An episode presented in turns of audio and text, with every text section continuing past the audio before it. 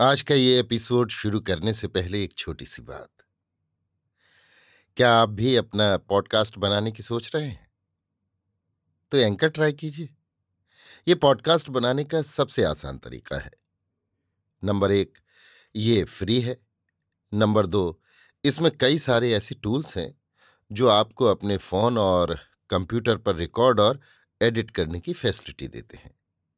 Number तीन आप अपने पॉडकास्ट को डिस्ट्रीब्यूट भी कर सकते हैं, जिससे इसे स्पॉटिफाई और दूसरे प्लेटफॉर्म पर सुना जा सके।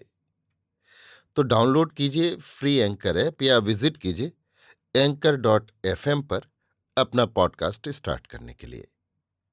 ये तो थी एक छोटी सी जानकारी, और अब शुरू करते हैं एपिसोड का सिलसिला। तो आज के एपिसोड में लीजिए सुनिए। फणीश्वरनाथ रेणु के लिखे उपन्यास, मेला आंचल का, भाग पाँच, मेरी, यानी समीर गोस्वामी की आवाज़ में। मठ पर गाँव भर के मुखिया लोगों की पंचायत बैठी है। बालदेव जी को आज फिर भाखन देने का मौका मिला है। लेकिन गाँव की पंचायत क्या है? पुरैनिया कचहरी के रामू मोदी की दुकान है। सभी अपनी बात पहले कहना चाहते हैं। सब एक ही साथ बोलना चाहते हैं। बातें बढ़ती जाती हैं और असल सवाल बातों के बवंडर में दबा जा रहा है। सिंह जी चिल्ला चिल्ला कर कहते हैं, उस दिन यदि हम घर में रहते तो खून की नदी बह जाती। कालीचरण चुप रहने वाला नहीं है। वाह रे दरवाजे पर एक भले आदमी को बेइज्जत करना इंसान आदमी का काम है। तहसीलदार साहब कहते हैं, अस्पताल तो सबों की भलाई के लिए बन रहा है। इससे सिर्फ़ हमारा ही फ़ायदा नहीं होगा। ओवरसियर बाबू कह गए थे कि तहसीलदार साहब, जरा मदद दीजिएगा। हम अपने मन से तो अगुआ नहीं बने हैं। तुम ही बताओ खिलावन भाई। बूढ़े जोत खीजी भविष्यवाणी करते हैं।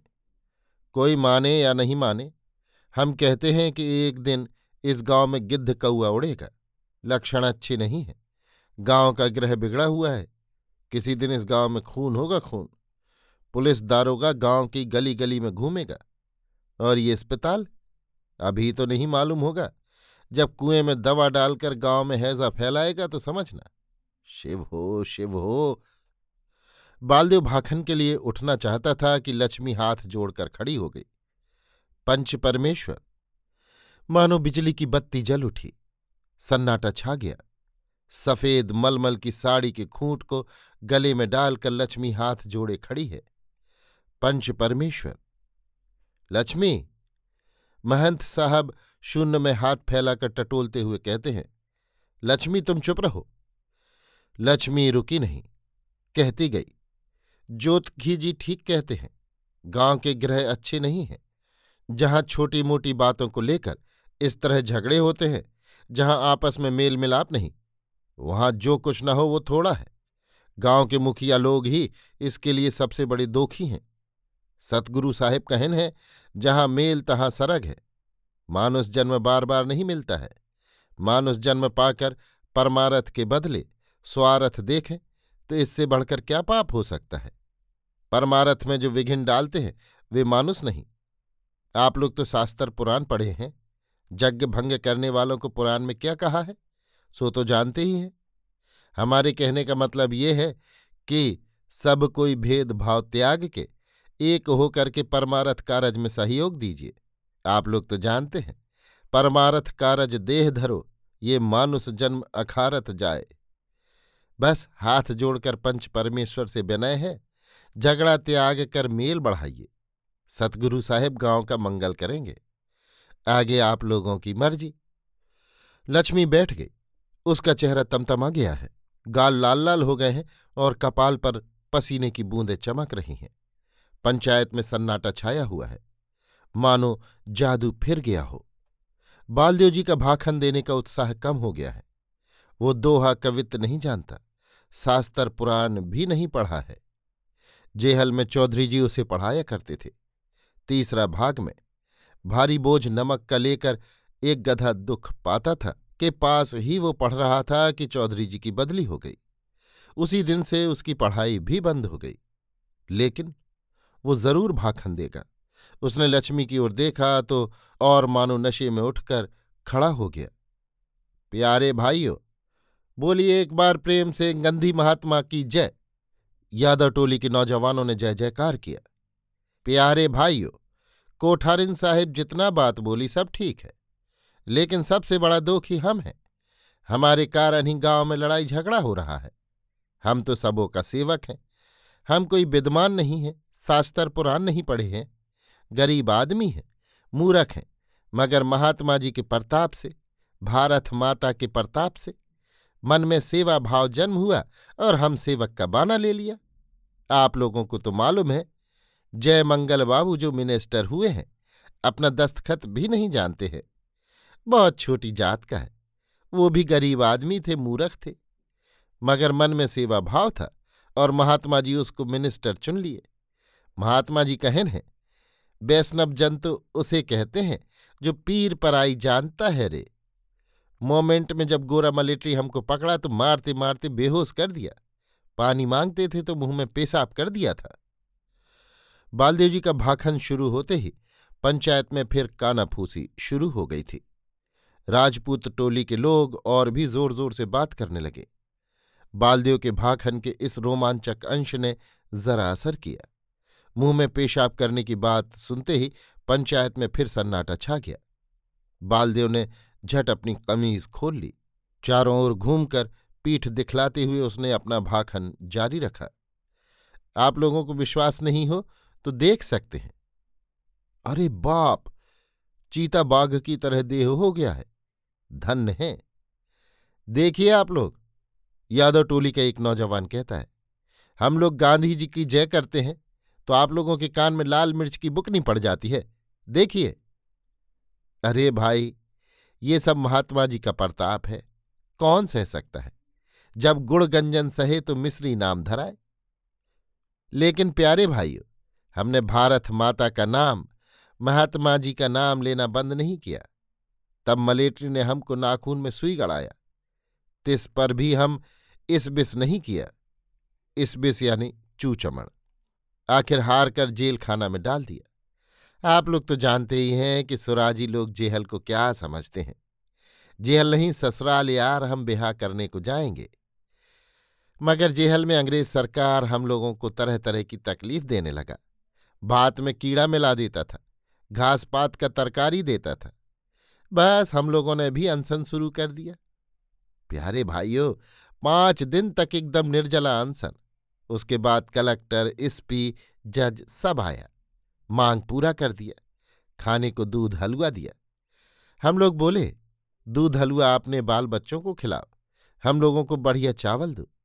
सुप्यारे भाइयों, सेवा वर्त जब हम लिया है तो इसको छोड़ नहीं सकते। अंधी होकर पुलिस चलावे पर डंडों का परवाह नहीं।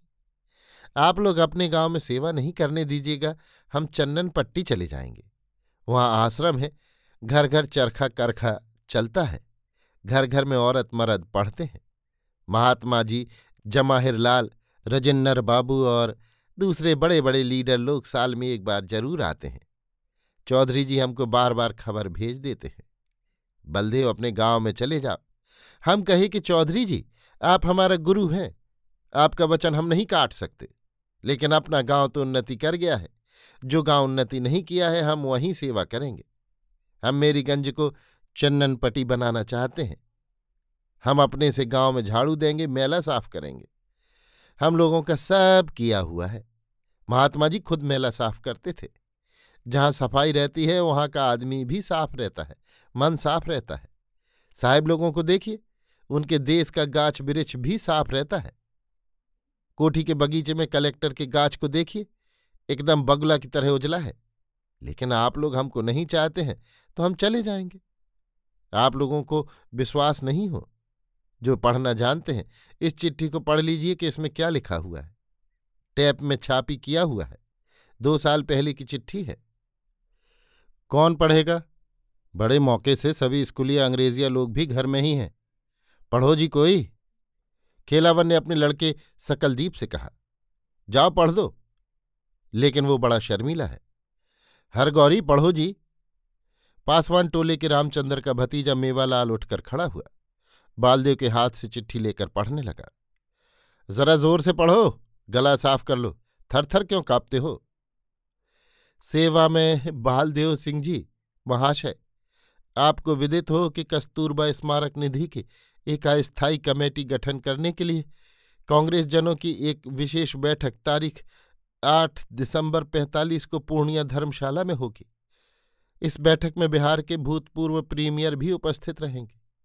इस महत्वपूर्ण बैठक में आपकी उपस्थिति आवश्यक है। आपका विश्वनाथ चौधरी, अरथ भी समझा दो मेवालाल। अरे नहीं, अरथ क्या समझाएगा? टैप में छापी किए हुए खत का अब अर्थ समझाएगा। चौधरी जी भी बालदेव जी से राय लिए बिना कुछ नहीं करते हैं। ये अपने गाँव का भाग है कि बालदेव जी जैसा हीरा आदमी यहाँ आकर रहते हैं, अपना गाँव भी अब सुधर जाएगा ज़रूर। सुनो, सिंह जी क्या कहते हैं? बालदेव तुम यहाँ से चले जाओगे तो ये मेरी गंज गाँव का दुर्भाग होगा। शर्म की बात होगी।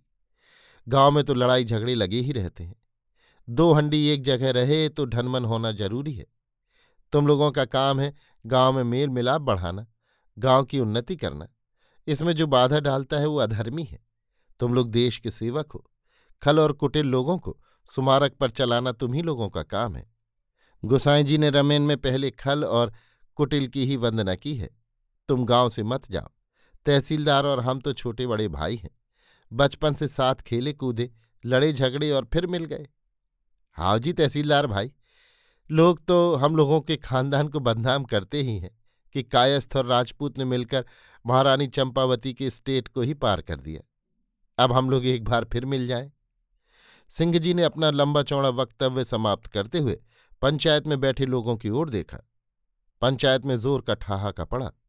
लोग हँसते हँसते लोटपोट हो गए। एकदम बम भोलानाथ है सिंह जी। मन में कोई सात पाँच नहीं रखते। सादा दिल के आदमी हैं। सिंह जी ने तहसीलदार को हाथ पकड़कर उठा लिया। दोनों गले मिलने लगे। बोलिए एक बार प्रेम से। गनही महात्मा की जय। जय जय। अब भंडारा जमेगा। दो दिन से ऐसा मालूम होता था कि लोगों के पत्तल में परोसी हुई पूरी जलेबी अब गई, तब गई। उस दिन कीर्तन और नाच करेंगे। अगमु चौकीदार क्या कहता था? महात्मा जी का झंडा पत्त खा नहीं उड़ाना होगा। वो मार खाएगा अब। उसको कहो, अपने नाना दारोगा साहब से पूछे कि राज किसका है? अनसन करने से लाट, हाकिम, कलेक्टर सब डर जाता है। सारी पंचायत में दो ही व्यक्ति ऐसे हैं जिनके ऊपर मेल मिलाप की खुशी का उल्टा असर हुआ है। खेलावन सिंह यादव को सिंह ने जिस चालाकी से एक किनारे किया है, इसे कोई नहीं समझ पाए। लेकिन खेलावन ने सब समझ लिया। खेलावन की चर्चा भी नहीं की सिंह ने, और इस तहसीलदार को तो देखो, तुरंत गिरगिट की तरह रंग बदल लिया। लड़ाई झगड़ा यादव टोली से था और गले मिले तहसीलदार जी। खेलावन को सठ बरसा नहीं समझना। सठ वर्षा यानी साठ वर्ष तक समझदारी का ना आना। सब चालाकी समझते हैं। दुनिया की ज्ञान गुदड़ी बघारता है बालदेव मगर इतना भी समझ में नहीं आया कि सिंह तहसीलदार से क्यों मिल रहा है। मेल मिलाप तो यादव टोली की मुखिया से होना चाहिए। सुराजी होने से क्या हुआ? जात स्वभाव नहीं छूटते। इतना मान आदर से अपने यहाँ रखते हैं खिलाते पिलाते हैं और समय पड़ने पर सब धान बाईस पसेरी। जोतकी जी खेलावन के चेहरे को देखकर ही सब कुछ समझ लेते हैं।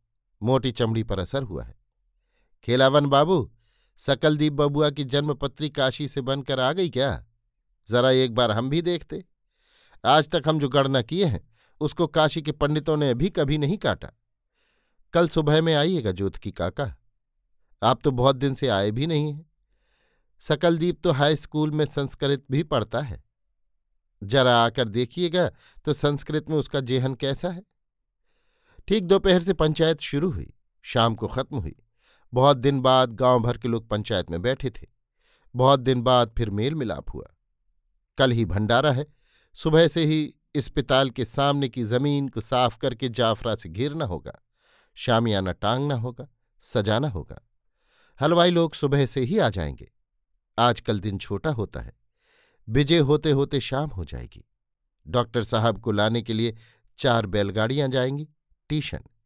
भैंस चरमन बाबू ने बालदेव से कहा है, कल भोर को ही अस्पताल में सब कोई जमा होंगे, काम का बंटवारा होगा। इतने बड़े भोज को संभालना खेल नहीं। सभी बारी बारी से महंत साहब को साहेब बंदगी करके विदा हुए। बालदेव जी को महंत साहब ने रोक लिया है। बालदेव बाबू, तुम जरा ठहर जाना। कल फिर समय नहीं मिलेगा। अभी एक बार हिसाब किताब कर लेना अच्छा होगा। थोड़ी देर बैठ के बीजक बाँचो। हम डोल डाल से हुआएँ डोल डाल यानी नित्य क्रिया। कहाँ हो रामदास? गंगा सागर में जल भर दो। बालदेव धुनी के पास बैठकर बीजक के पन्ने उलटता है। बीजक बतावे बित्त को, जो बित्त गुप्ते होए, शब्द बतावे जीव को, बूझे बिरला कोए। लक्ष्मी लालटेन जलाकर सामने रख गई। अक्षर स्पष्ट हो गए। संतो सारे जग बौराने। लक्ष्मी के शरीर से एक खास तरह की सुगंध निकलती है। पंचायत में लक्ष्मी बालदेव के पास ही बैठी थी। बालदेव को रामनगर के मेला के दुर्गा मंदिर की तरह गंध लगती है। मनोहर सुगंध, पवित्र गंध। औरतों की देह से तो हल्दी, लहसुन, प्याज और घाम की गंध निकलती है। अभी आप सुन रहे थे फणीश्वरनाथ रेणु के लिखे उपन्यास, मेला आंचल का भाग पाँच, मेरी यानी समीर गोस्वामी की आवाज़ में।